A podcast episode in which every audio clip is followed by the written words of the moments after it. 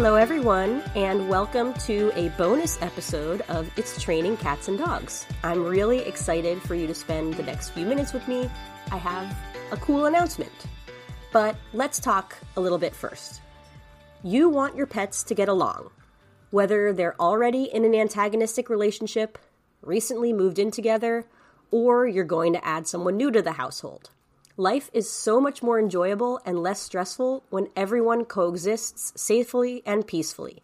After listening to a few previous episodes of this podcast, a general process to achieve cat dog coexistence will probably start to become clear for you if it hasn't already.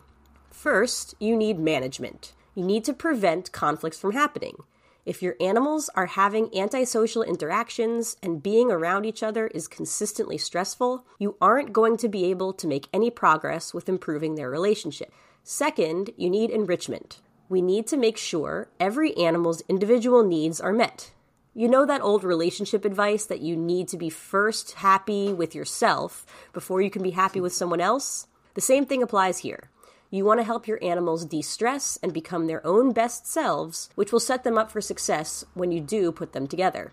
And third, you need setups. We want to orchestrate interactions where the animals will get reinforced for appropriate behavior and form positive associations with being around each other. And this is where the real learning how to live together actually happens. And this basic blueprint of three steps, it's not a trade secret. It's just how good behavior modification plans are set up. But the devil is in the details. What exact steps do you need to take with your specific animals in your home and with you and your animal's routine? Your pets have unique histories, temperaments, and behavioral repertoires. Your house has space constraints, and you might be limited in your ability to modify it. Your routine might only be adjustable to a certain degree if everyone is to retain their sanity. And this is where most people get stuck. Most of the time, it's not enough to have a general guideline to follow. You need a plan, a step by step plan to get from point A to point B while still keeping the overall goals in mind so you don't get lost in the weeds. And our three phase process of management, enrichment, and setups needs to get more specific.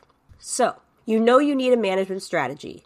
The goal is to reduce the chances of your pets engaging in stressful behaviors. Sure, you can do this by making adjustments to your physical space, your routine, and training your pets to respond readily to redirection cues. But re- realistically, how does that shake out for you specifically? Maybe you live in an apartment and it's hard to make certain types of physical barriers work in your space, like my clients Sissy and Peter. Maybe you have a tripod cat who can't jump up to higher areas easily, so your traditional advice of have the cat have high places to go might not work well. Shout out to Moses and Jasmine's cat Shiloh. Maybe your pet cries whenever they know you're home, but they're stuck in a different room, so barriers are really hard.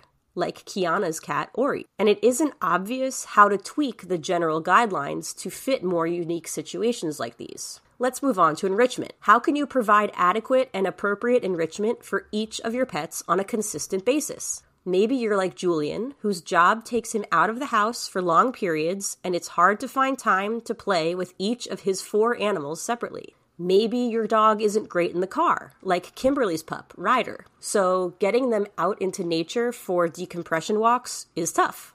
And maybe you have a dog like Selena's dog, Nix, whose arousal ramps up while she frantically snuffles, licks, and chews at her food based enrichment, instead of them helping her calm down. Creating any enrichment plan requires a lot of personalization for any animal, and even more brainstorming and experimenting is needed in these kinds of cases. And finally, where do you start with creating effective and under threshold setups? Maybe you're not sure how to keep your pet engaged with their food based enrichment for long enough to do an effective setup, like Laura's cat, Gato, who is an I'll eat this for about 30 seconds max kind of dude. Maybe your dog gets super fixated and intense when they just smell or hear the cat, like Casey's dog, Elfie.